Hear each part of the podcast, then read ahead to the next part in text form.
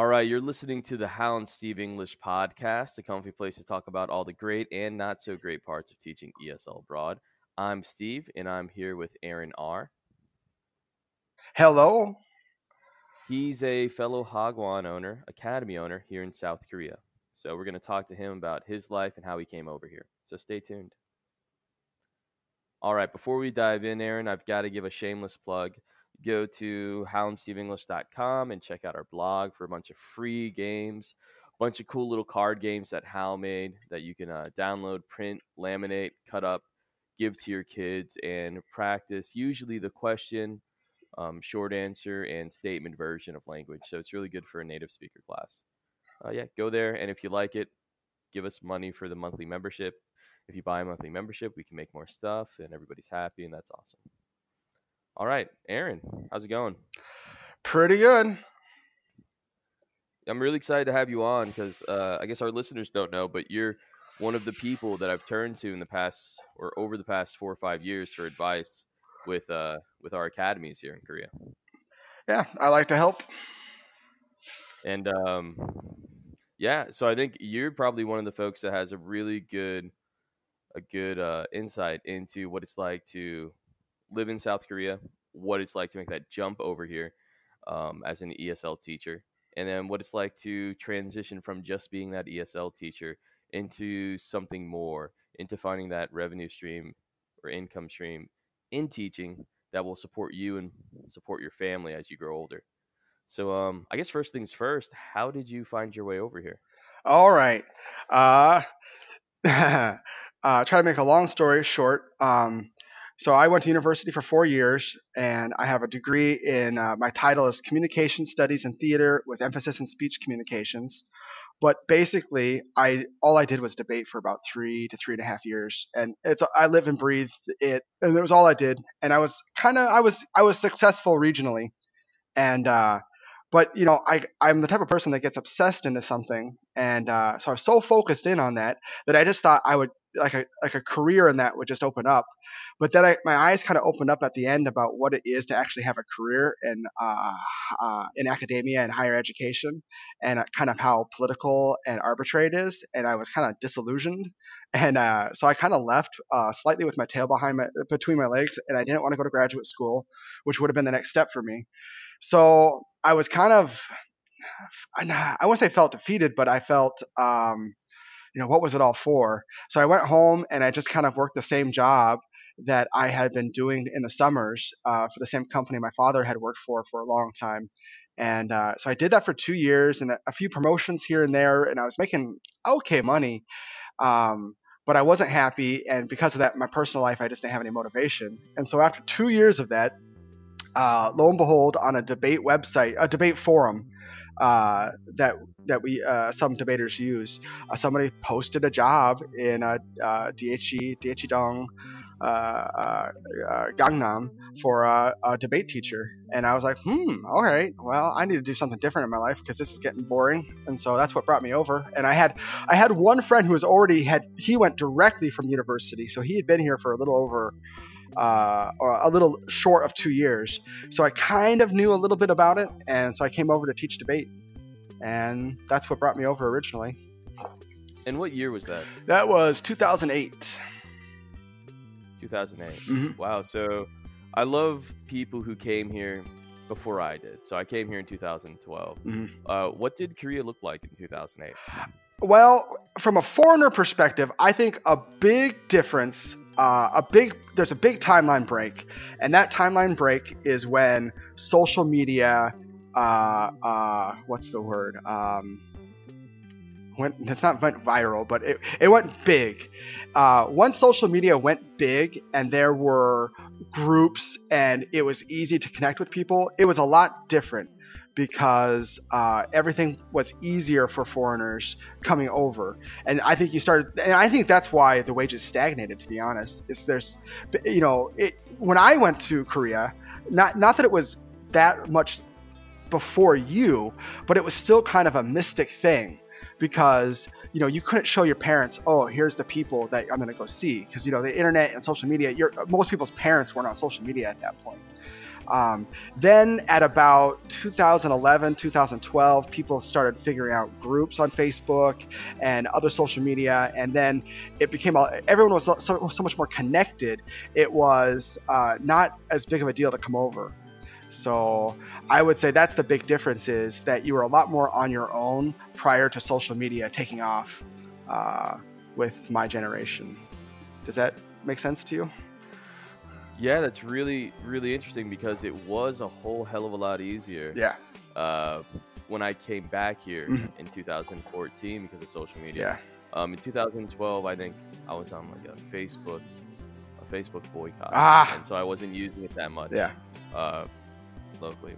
But yeah, it must have been a really wild time. So, um, how'd your parents take the news that you were coming abroad? They were kind of happy, I think, because you know, I think every father wants their son to do something better than they did. But I was kind of like, uh, I wasn't riding his coattails because uh, he actually wasn't working for the company anymore at that point. But I mean, I was kind of following in his footsteps, but not doing it any better than he did it. So I think he was he was like he had reservations like any parent would, but I think he he thought I needed to go do something different. So I think he, they were in support of it. Oh, and I think I missed a big question. Now, where were you at this time? Uh, Alaska, Fairbanks, Alaska. Yeah, so that contrast must have been really huge when you got on that airplane and then got here. Yeah, that first day and that first. Week. I know. I for, at first I was like, oh man, Korean people this, Korean people that, Asia this, and then it took me a while to realize, oh, I lived in Fairbanks, Alaska. This is just also just being in a big city. uh, uh, and people are different in a big city versus a small city. Yeah, big giant contrast. And so I think the flight from Alaska is really wonky, right? Yeah, I've seen you say that. Yeah, flights. that's that was one of the oh, that was one of my first conflicts with uh, Korean employers. Is uh, I think they they bought me a ticket from Seattle, and I was like trying to explain to them, hey, yo, I like it's it's still like a thousand dollars more to get me there. And and they didn't they wouldn't budge. And at, that point i'd already turned in my two weeks notice. And uh, my job was i was in a union and it was good enough to where they were they already found someone to replace me.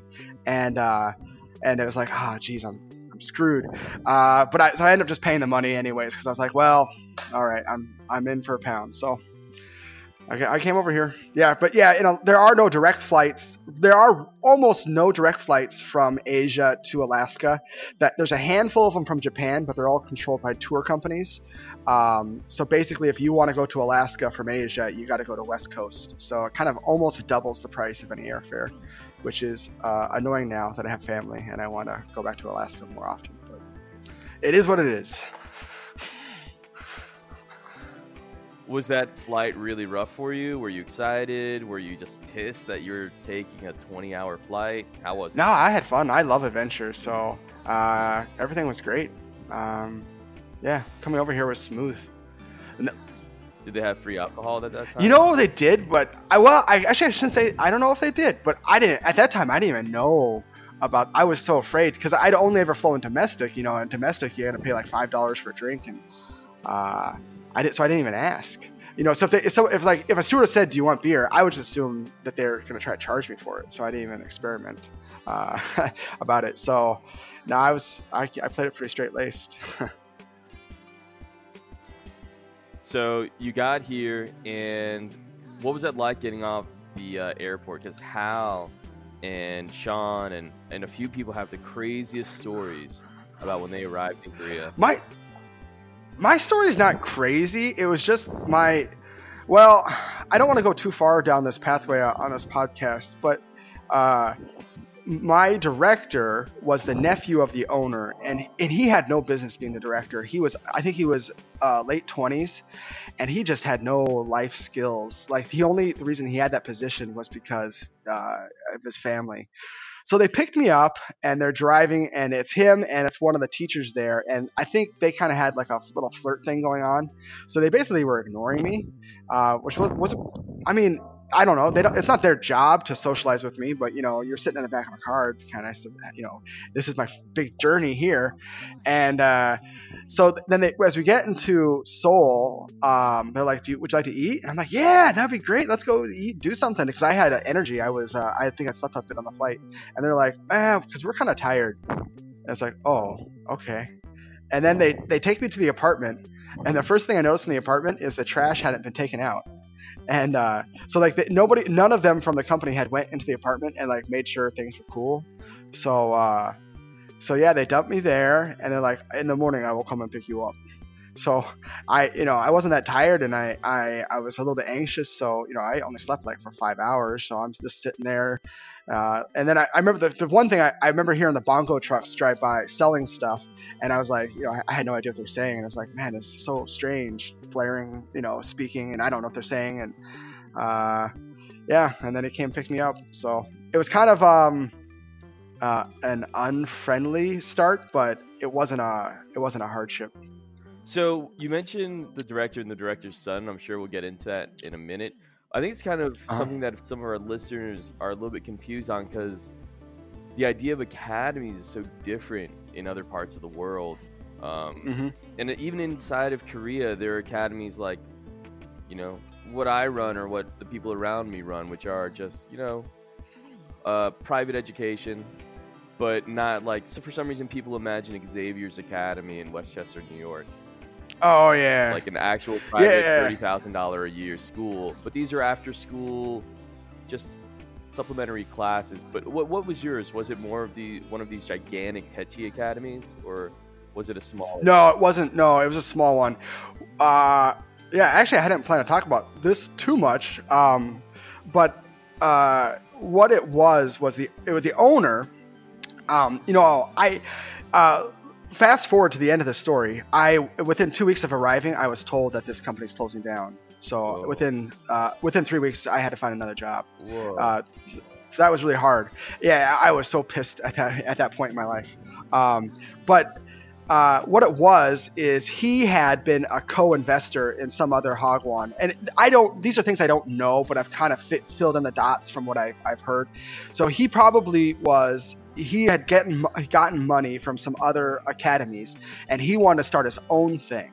So he had hooked up with a director uh, who had senior, uh, some seniority in this community to make a debate academy because at that time debate was kind of this new thing, and uh, they wanted to cash in on it. And he wanted revenue that he wasn't sharing with other investors, other co-investors.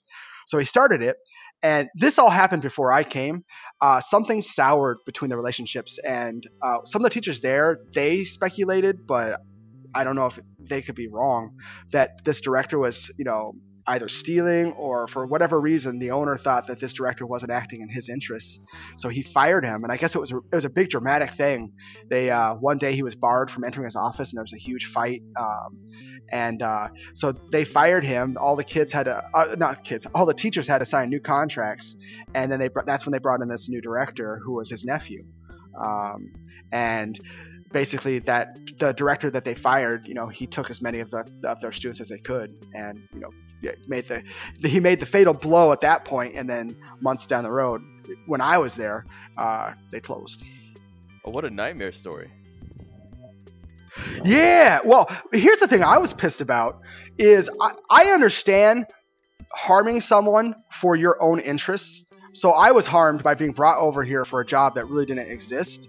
Uh, and if that benefited you, that would make sense. But it didn't benefit you, them, uh, because they're the ones who paid for my travel expenses and some recruitment fee to the guy who who connected me with them. And uh, so I thought that it was like, not, not only am I angry at you, I'm also angry at you be, for being stupid to yourself. Because uh, I, I, remember sitting there, I was like, why? Why would you bring me over here? Why would you waste that money? And you know, it, when someone's stupid, they all they can do is just look at you and say with their with say with their blinking eyes, I'm stupid. uh, yeah. So um, that's how I started. Wow. Which it which in a way it it made me jaded for my, maybe my first year or two, which helped me in negotiations. But I look back and I'm like, some of the, I was probably a little bit too hard negotiating with some people. Like, but uh, I don't know. It's all in the past. So I really I want to ask you about that because it must have been such a stressful time. But before that, I'm just curious you said this was a debate school. You found it advertised on a debate forum. And mm-hmm. for our listeners out there, you'll find that a lot. You'll be brought into a school that focuses on debate, or um, we recently had a fellow on the podcast who had taught at an international school and was in charge of actually the core classes, the core curriculum. So he was teaching math and science in English. but actually it wasn't math and science because the kids couldn't understand anything. Um, I'm curious. yeah. Even though you were only there for three weeks, what was it like? Well, I remember looking at the attendance sheets, and I didn't I didn't know anything about the business of academies, but I remember thinking, how are they affording my salary? Because they had not they didn't have many students in my classes, um, and uh, so I remember that. Uh, what was it like? Um, I had maybe two, uh, out, maybe out of my eight classes in total, because they they were they were on the decline. I had two classes where what I was doing was really hitting it. In fact, I had even though I was there for a very short time, I made very close relationships with uh, two families and their kids because. You know, I, I actually knew debate. Uh, you know, I at that time I didn't know how to teach English, but I knew debate well, and uh, so I was really uh, clicking with those kids because they they were at a language level and a, a mature a maturity level where they could do the really understand debate. So they loved it, and the rest of them, it, I didn't understand. You know, this is a skill that I've learned now. Is like sometimes you have to have the students do this system, whether it's a it's a it's a, a, science book or whatever. They can't do it. It's your job as a teacher to kind of make them feel that they did do it and they learned something. You know what I mean? So they have some value. Um, I didn't know that I didn't have that skill, so I was going in there thinking they were wrong because they can't do what I'm supposed to do from this book. Instead of trying to be a little bit more flexible and fill in those gaps. Um, so that so those classes I was pr- probably a, a failure uh, uh, for that very short time. If that answers your question. That's a really interesting point. I'm gonna have to pick up on that later because I think that's something that the teachers often talk about. They get a, a curriculum that doesn't match the student's level, and then you kind of just resent the school for putting you in that situation. Why did you basically tell me that? Mm-hmm. Why did you lie, or why did you say these children are, you know, debate level students, but they don't know the word difficult or yeah. side. Um, yeah.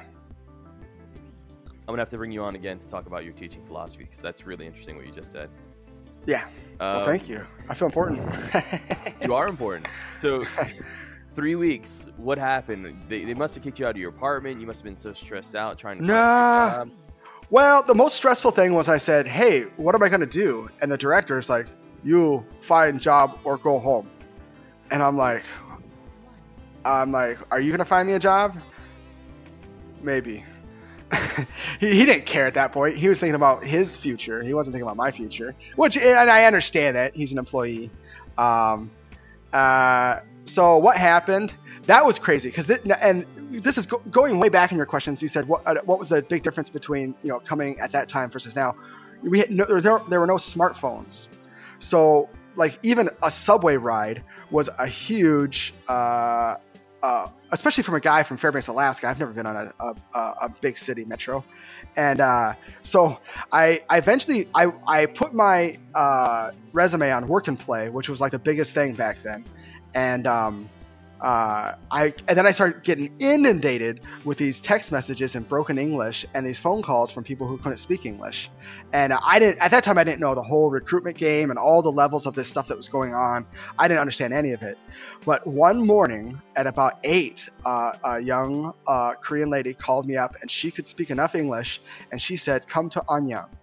And uh, so I figured it out on the map how to get there, and I, I, probably I probably missed my transfers like three times, and it took me like two and a half hours to get down there. I finally got down there. They were just a, they were they were desperate for um,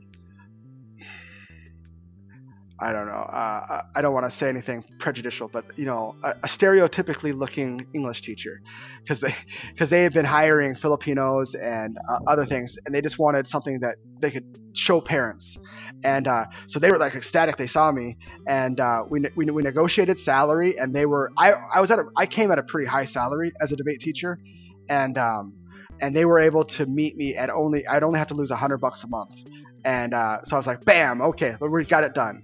And then I basically, it, it, this is this is just my business sense. Once everything is settled with my deal, I just say, "Hey, this is my director. You guys negotiate how this is going to work between me. But I gotta I gotta have a place to stay. So you got to figure out when you're going to get me a place to stay and when they're going to let me leave the apartment. And you got to solve all those problems. Those are on your plate for me to come here. And uh, that's what I did. So um, now I didn't know what I was getting into. That's a, there's more to that story. Uh, this place had a lot of problems too but uh, that's what transitioned me from that place to that place. So for one week, I for one week they didn't have an apartment down in Anyang. So for one week, they were such jerks to me at the, the old school. They would make me check my. I would have to in the morning. I would check my key in at the at that academy, get on the subway from Gangnam, go down to Anyang, and I didn't know efficient. I would take the whole line one, the big looping one, all the way down. So it'd be like 90 minutes, and uh, go there, teach, come back, go to the academy, get my key, and then stay for the night. I had to do that for one week. So I mean, it was it was hard, but it was only five days, and uh, and then they moved me, moved me into my place, and uh, it's uh, that chapter of my life in Korea closed. the checking in of the key at the front desk just reminds me of this just the bat wild stuff that Hal or I would have to go yeah. through just making it difficult for no reason. Well, what they they wanted to be able to show the apartment, but I mean, I it, it's this, this is some of Korean culture. I mean, it once that once they have identified there's no more value for the future relationship, uh, they don't care about you. so they don't care about your convenience. So it's only about their convenience. So they want to have the key if anybody wanted to check out the apartment. So that's why they did it. Uh, I in, in hindsight now I would have been more firm about certain points, but I don't. I try not to worry too much about what happened in the past. Just learn from it and use those lessons for the future. So in Anyang, what did um was Anyang built up at that time? Well, already? you know, Anyang is a big area, and I was in the poor area. I did not know that at the time when I went there. Uh, so where I was at was um, about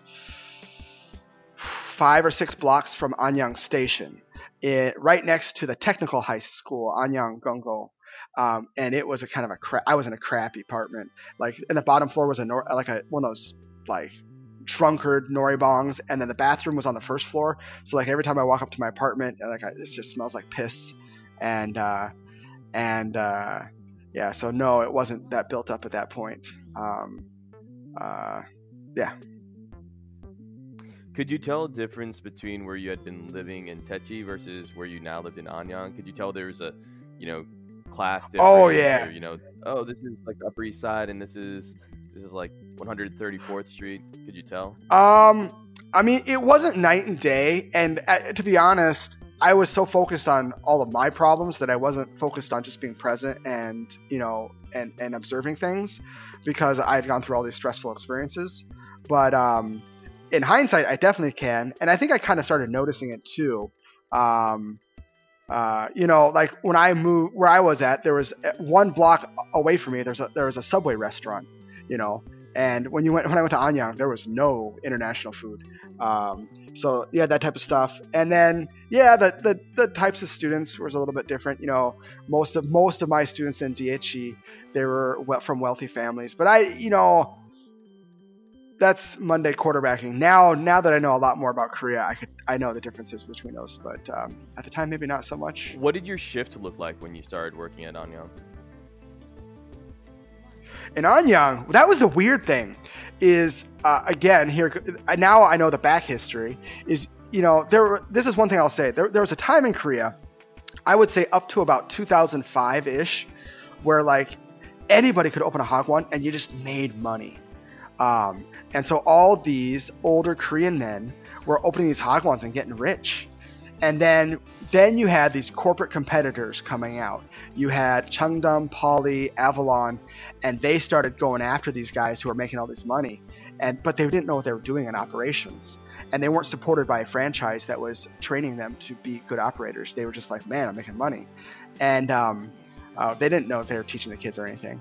And uh, so he made a lot of money, and he was on the decline. He had sold it, but part of the selling deal was he stayed in. He stayed on as director on paper to make it kind of look like it the ownership hadn't changed hands. So you had the owner that I wasn't really connected with. Then you had a director who he didn't give a crap about the place because uh, I don't think he, he he might have gotten some nominal salary, but he had another job too. And um, and then I had a head teacher who she was on she also didn't know what she was doing about running it they just hired her because she could speak english and talk to me and um uh uh so in in all that uh, quagmire, I was able to manipulate things. So they never negotiated with me when I should go home. So when I finished classes, I just go home. And I didn't realize until later the Korean teachers were pissed because you know Korean teachers, you go home when it, it, the academy closes ten. But hey, if my classes were done at seven, I'm out of there. I just bounce. And uh, they were upset about that. Uh, so that was kind of my schedule. Was maybe I'd show up 2:30 and leave 7, 7:30, 8:30. If they had if they had classes for me, I would stay. But they their middle school program sucked, so uh, I usually go home not not too late. About how many students do you think you had to teach every week? Well, I remember how many students they had. Because this is the funny thing is, so I show up after I, I do that one week of commuting back and forth, and then the very next week, the head teacher, who's a, she's incredibly incompetent, um, I know, and I know that in hindsight, I didn't know that at the time. Um, she sits us down for a meeting and she says, "Oh no, we lost 20 students this month. We only have 100 students this month at the academy, and we have we have a teaching staff of maybe six teachers. If anybody knows the math, that's not profitable. and uh, um, and uh, and I'm thinking like, wait, no, you can't pin this blame on me. I just worked for one academy that closed, and now my very first staff meeting, you're complaining to me that students are quitting. I, am not responsible for that, and uh, so that's how I knew. So I, there's 100 students at the academy, and they had two foreign teachers. They had me and a Filipino teacher. So I would say 50ish um, uh, uh, at a given month. And do you remember what type of books or curriculum you were teaching and how your classes went? That was a YBM school. So I was doing, I think it's called the Playground series, and play something playground. They had like level one, two, three, four, five, six, and sometimes they throw me a book here or there. And then the middle school, they had no idea what to do for middle school, so they would just buy uh, TESOL book. No, not TESOL. What is it? TOEFL. Uh, TOEFL. I'm sorry. Yeah, they would do TOEFL books, but I, I at that time I hadn't taken any professional development upon myself, so I didn't even understand what TOEFL was about. So it's just like, uh, uh, yeah, let's listen to this. Yeah, sure. Uh, it's track 68 on this MP3 player. Okay. And they, they, didn't even have a computer for me, so it'd be like one, two, three, four, up to 68 uh, to play it. So I, I, did a pretty terrible job uh, implementing that curriculum for them. Uh, but at the same time, they didn't train me or manage me to do it well either. Uh, so, anyways, yeah, it was the YBM. It was the basic YBM program, which of all the big corporations out there, it is the most shite elementary programming I've ever seen. It's terrible. I've seen a lot of bad elementary programs. Well, this is the thing that would tick me off is, you know, like anything, they were very concerned about not going too fast because the book is terrible. That's always the thing is when books are really good, it's always a rush to finish it. When books are really bad, it's always uh, how can we make it go slower because there's just not enough content in the book. So like some days the Korean teacher would be like, "Oh, today your job is a song," and "Oh yeah, we just changed the schedule because of busing. You have 55 minutes." So here I'm in a, a class of three kids because they're failing and I'm supposed to do a song for 55 minutes, and I have no ESL training. You know, I'm only only reason I came over here is because I'm I knew about debate. I don't even remember how I got through those classes. It was, uh, you know, now I know a, a, lot more of what you, you have to bring in uh, uh, auxiliary stuff to uh, to fluff the time. But um, yeah. How long did you stay there at that academy? Well, and that and let, let me actually, and uh, maybe I'll pick a slight pause and fast forward you through the, all the times. okay. Um, that academy was failing. I stayed there for seven months. They basically f- half fired me, half replaced me with a Filipino teacher because they, they hired me at a high salary, but they were failing. So, you know, it just made sense for them to move on. And frankly, they didn't know how to manage me, and I wasn't what they needed. Uh, so I don't hold a grudge, and they they gave me half my severance. They were real nice to me at the end. Uh, they settled me up, so I thought it was the best. I went to the next place I went to uh, was with a recruiter in Songpa, back up into Seoul near Olympic Park, and the guy he was uh, kind of honest with me. He said, "Look, my academy is failing, but I have a plan to stay in business for one year."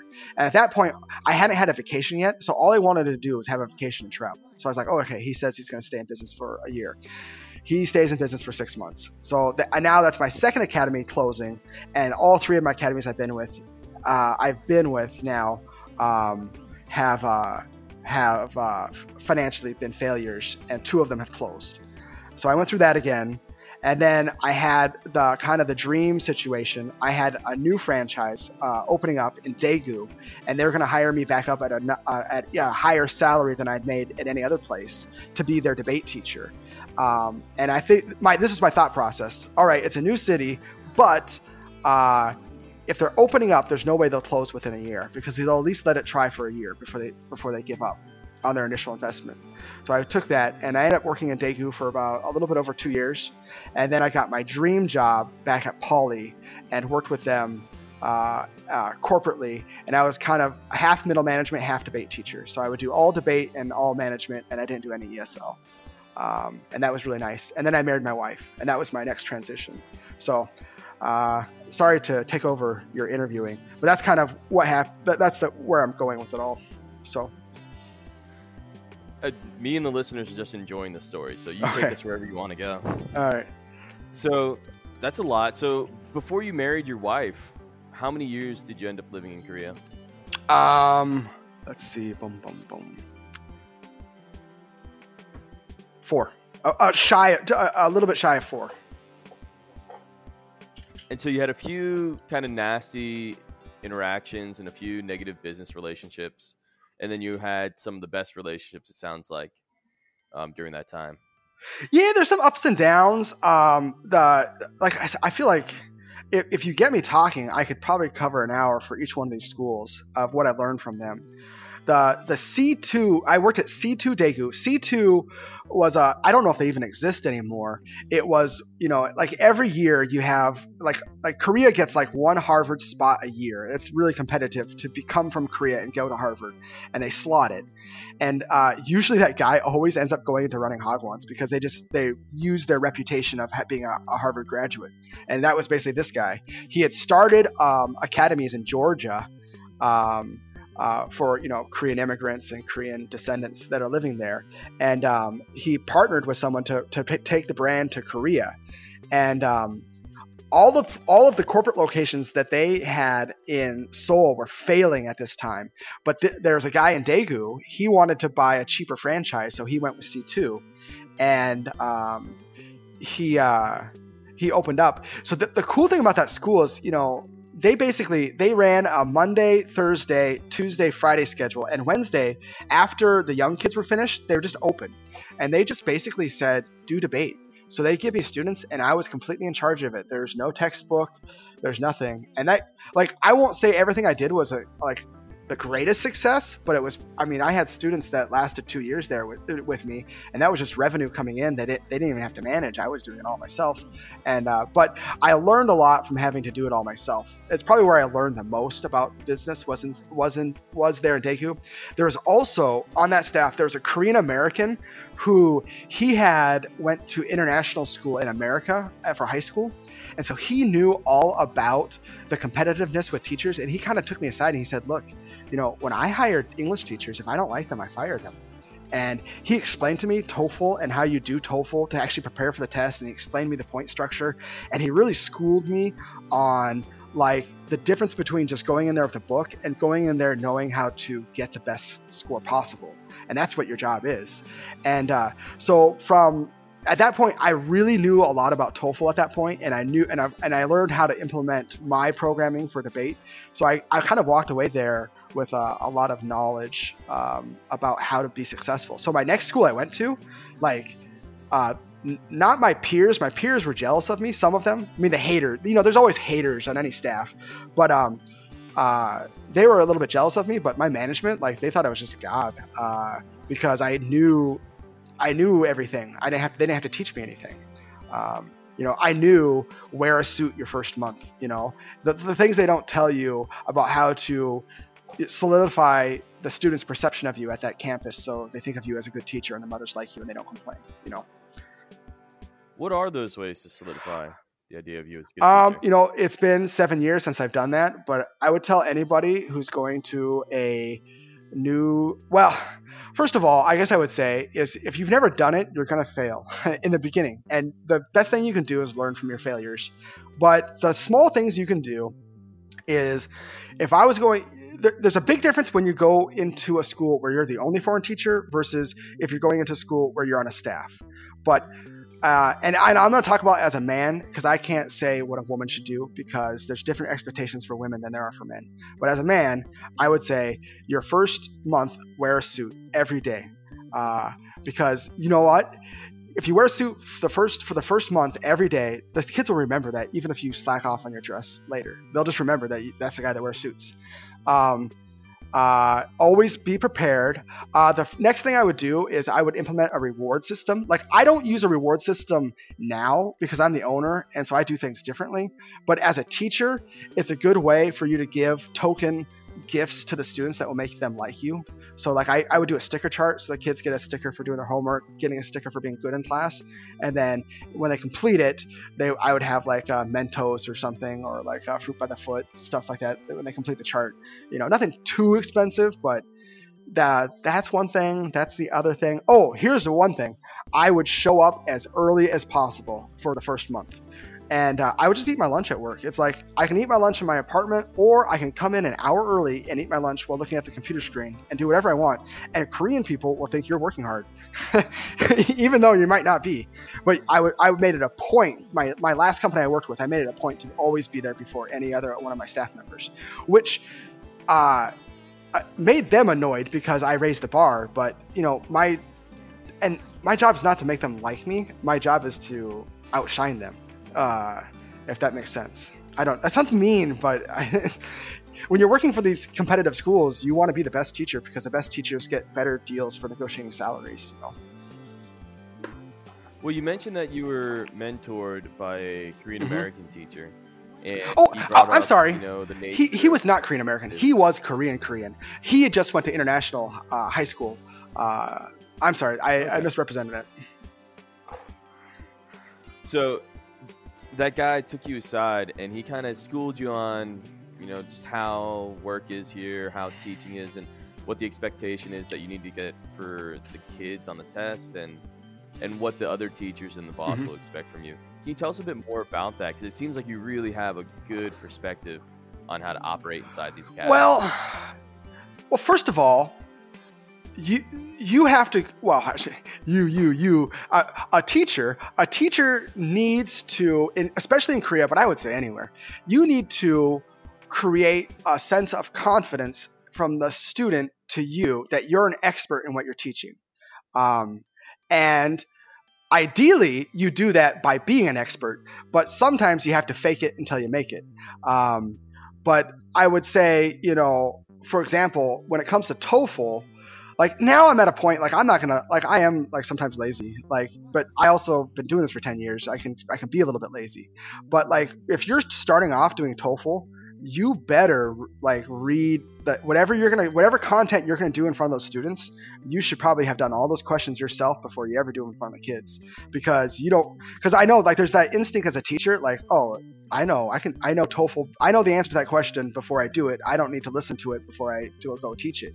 But you kind of do because those times where you get caught with your pants down because you didn't know the answer and you maybe you corrected it wrongly or did it some way uh, not correctly um, so I would say, yeah, those sorts of things. And like, if you're going to teach TOEFL, you need to understand what is TOEFL, what is the top score. I mean, now, I, to be honest, I haven't taught TOEFL for a while, so I, I, if I'm behind on any new changes, I apologize. But like now, it's you know it's 120. You have the four sections of 30 points, and uh, you, you kind of have to understand what is a good score and how do you get those scores and uh, you know what, the, what does a student need to do in each different section to improve you know when it comes to listening you're focusing on note-taking skills for uh, you know speaking. It's, it's it's partly memorizing forms of how to respond to questions and identifying question types and uh, yeah.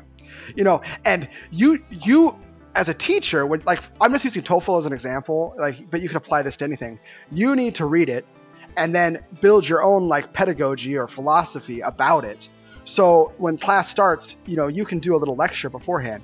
And, you know, those kids might not understand that lecture as much as you understand it as you're saying the words, but that's going to make you seem like you're, you know what you're doing. Do you know what I mean?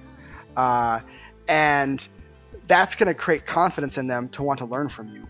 And you know, it's the private market. They can choose what teacher they want, and they're gonna. If you if you have someone you think's more of an expert than a, than another person, you're gonna go with the person that's an expert, right? So.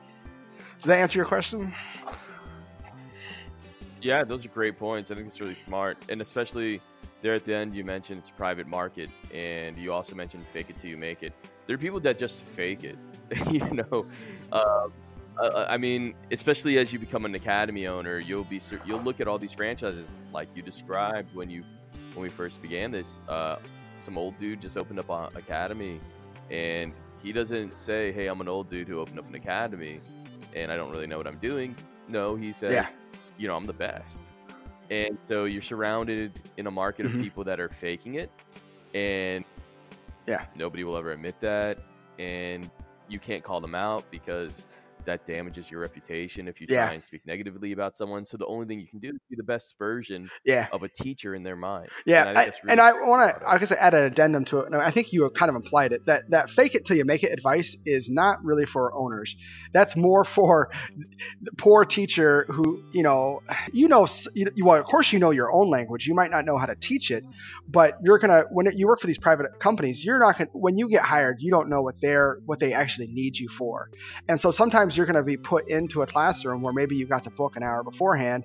So you do have to fake it.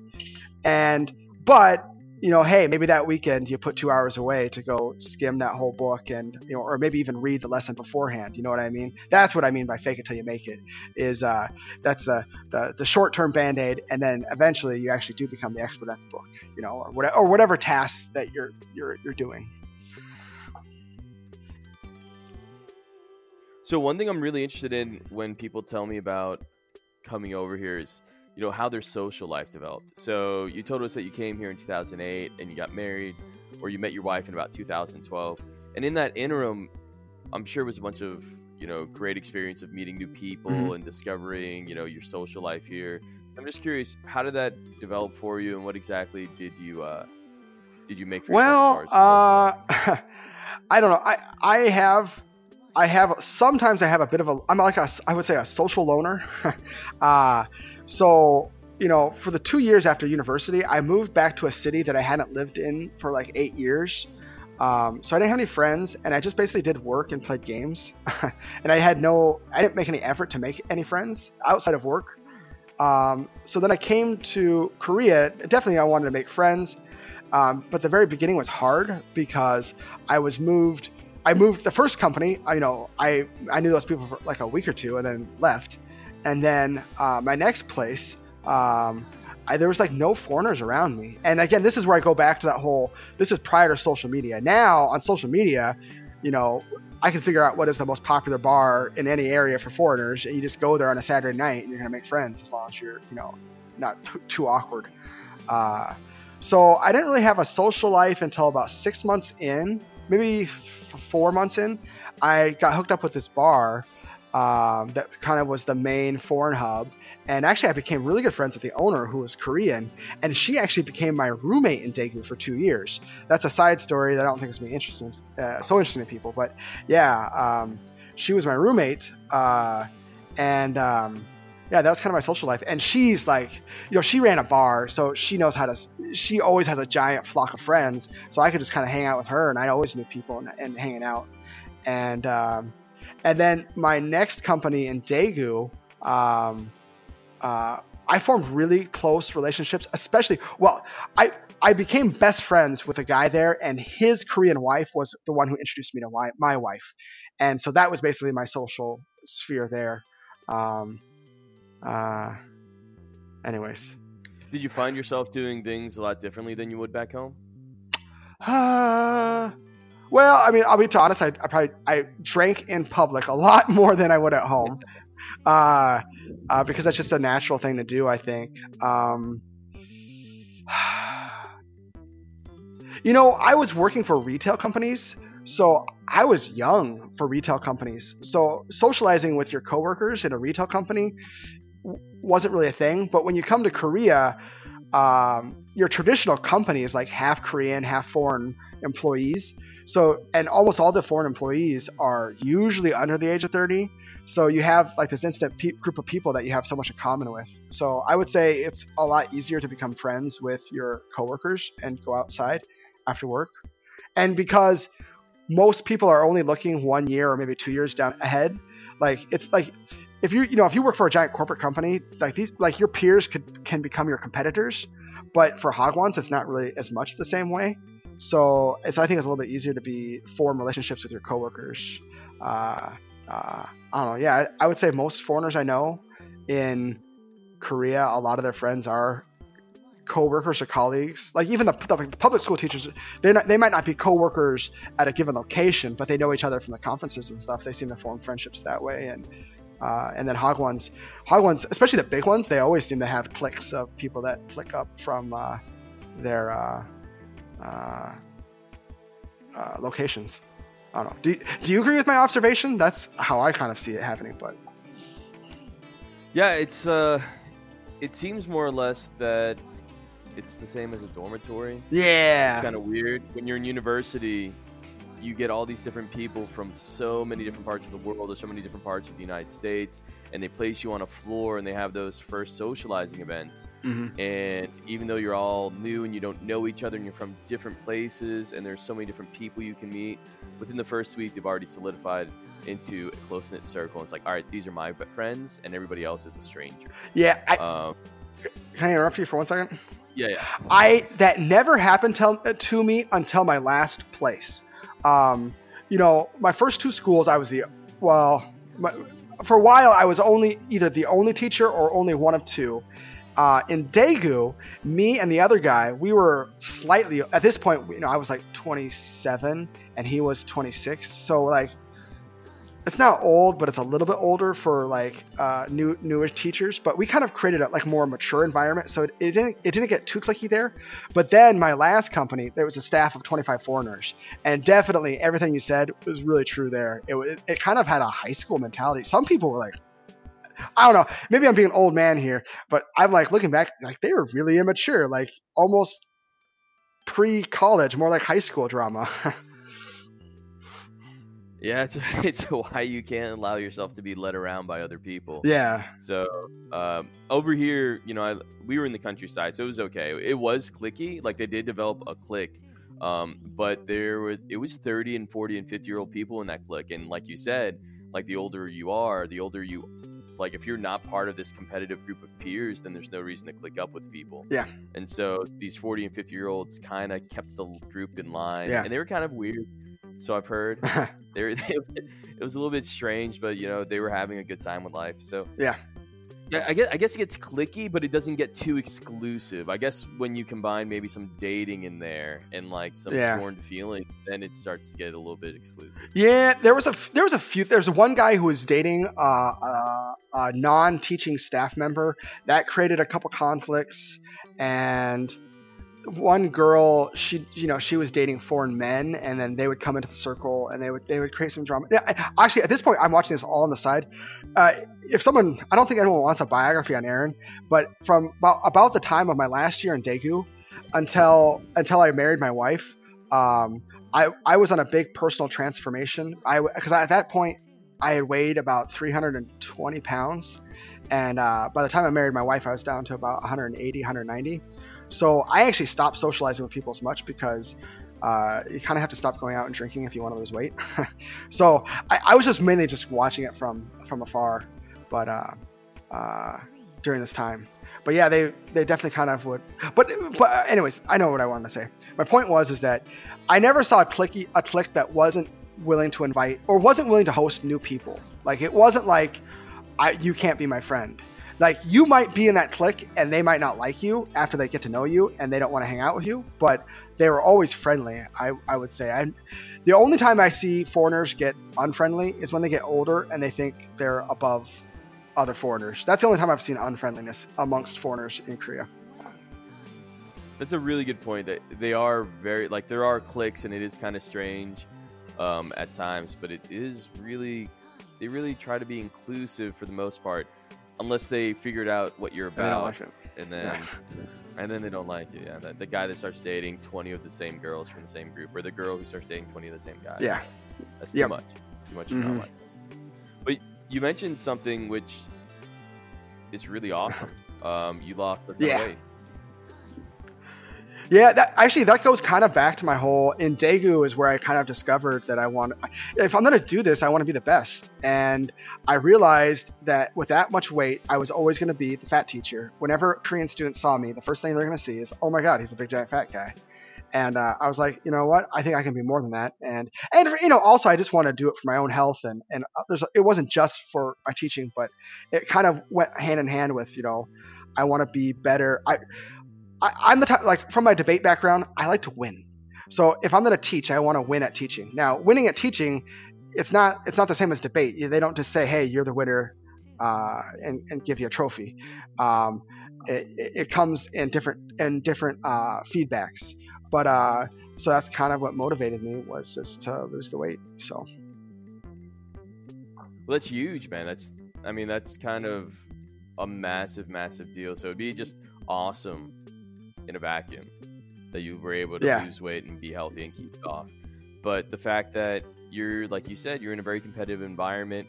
Your your friend said these are the things that um, you'll be mm-hmm. judged mm-hmm. on, and maybe he didn't mention weight, but I mean, in in life in general, there's a, a bias against overweight yep. people, and especially in Korea, that bias is actually kind of at the forefront of how they perceive you and how they'll how they'll talk about you. So much so that a fat teacher often is thought of like, oh, that can't be a good teacher. That skinny yeah. one's better. Yep. Um,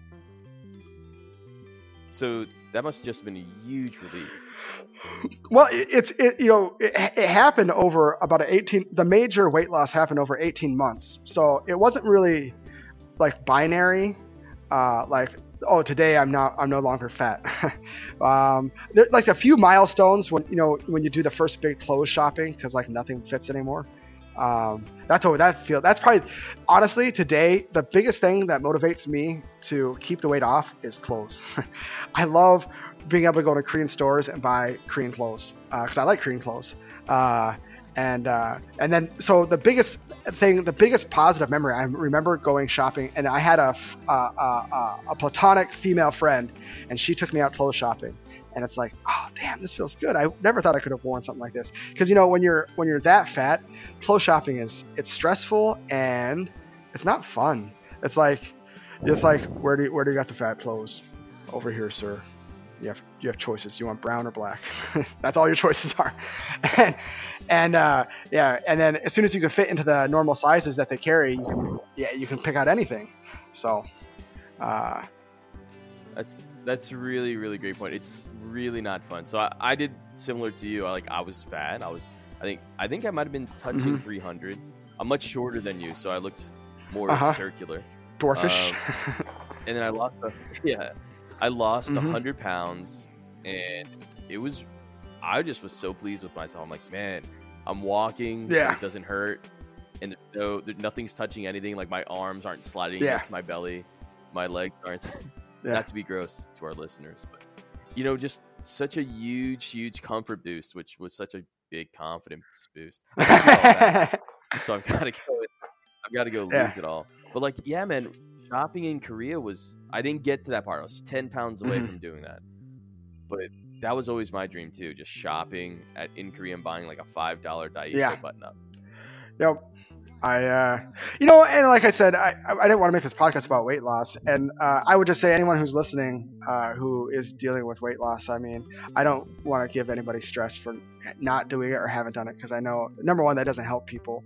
Uh, you just gotta, frankly, you gotta figure out what motivates it for yourself, and then and then action it, and then basically block out everybody else because most people will give you either bad advice or negative advice, and uh, you just gotta ignore them and do it yourself.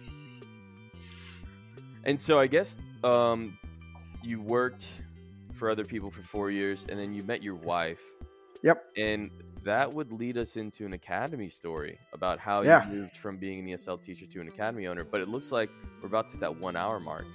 Which... Yeah, well, man, it sounds like you need a part two. I, I feel like I haven't really said anything that valuable yet because everything I have important to say is about uh, operating a Hagwon. But yeah, we'll, we'll have to make that part deuce.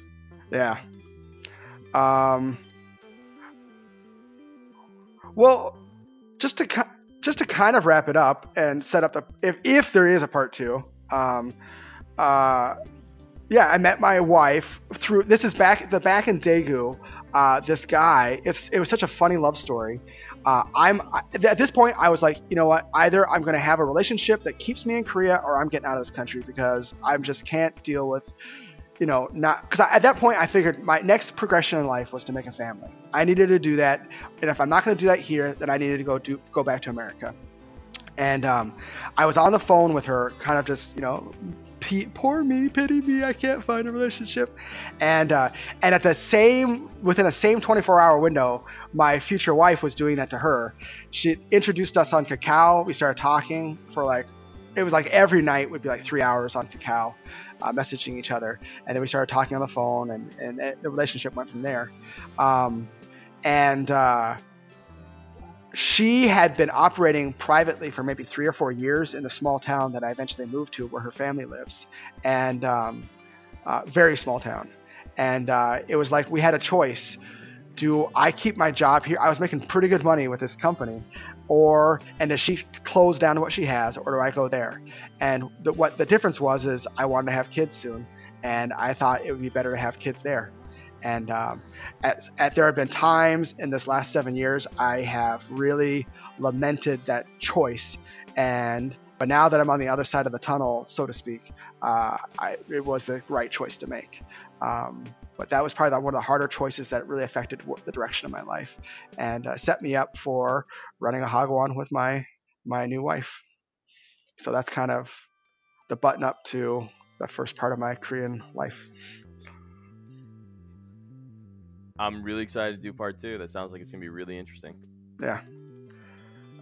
All right, Aaron, is there anything that you'd like to say as far as advice or any tips to any of these folks out there, whether they're new teachers here, longtime teachers, or folks that are thinking about getting married and worried about what they're going to do for income? Well, those are two different groups of people. I, I would speak to them a lot differently.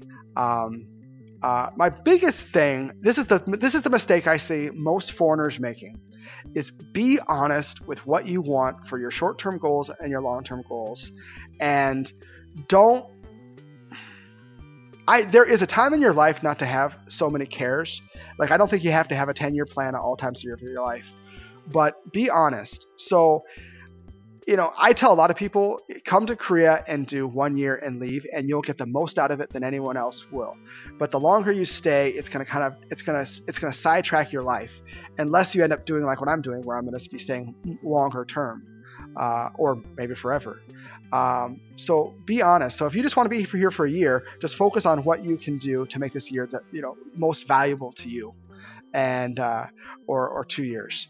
Uh, so if your goal is just to have fun, do that. But I would really advise against you staying in Korea for three years or four years or five years if you just want to be able to have fun, because you're just going to waste the most valuable times of your life. Um, and uh, yeah, and then everything you do, try to add value to yourself and the person you're exchanging with. So if you're being employed by an academy, try to add value to yourself and to them as much as you can. And you might fail at it, but get better at it. Um, and when you do that, life will reward you uh, by giving you better opportunities. Because anybody who's out there putting value, what whoever it is, Steve Jobs or Bill Gates or uh, or the kebab guy, they're all adding value to what they're doing, and because of that, they get rewarded. So if you focus on just adding value to people's lives uh, through what you do, it'll come back and you're going to get rewards. So I don't know. Does that sound like good advice? I think it's really good advice. I think it's pretty wise. All right, Aaron. Um, thanks for coming on. Yeah. And uh, we'll definitely do this again. All right. Well, thank you. I had a lot of fun. Great. See you guys. All right.